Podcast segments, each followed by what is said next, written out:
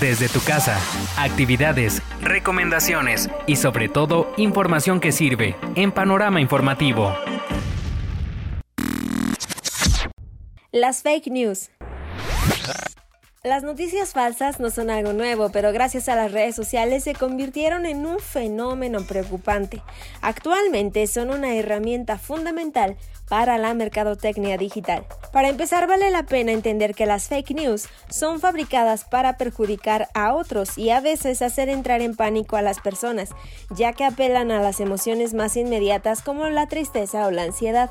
En una investigación realizada por el Instituto de Tecnología de Massachusetts, se demostró que las noticias falsas tienen más alcance que las veraces y tan solo en Twitter tienen un 70% más posibilidades de ser compartidas.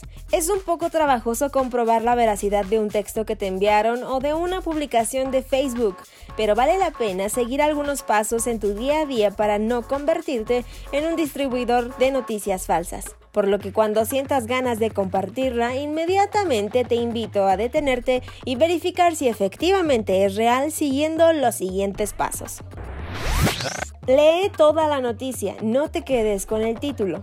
¿Sabes si la fuente es confiable? Si es una cadena, desconfía inmediatamente e investiga el autor o si los medios de comunicación también están mencionando el tema. Checa en internet si la noticia la están cubriendo los medios de comunicación importantes. Si es falsa, seguramente ellos habrán identificado esto previamente. Verifica si alguna autoridad está ofreciendo datos duros del tema. También revisa la fecha de publicación. En caso de ser audio o video, puedes resumir la información e ingresar las palabras clave para conocer lo que está circulando alrededor del tema. Y por último, piensa en números.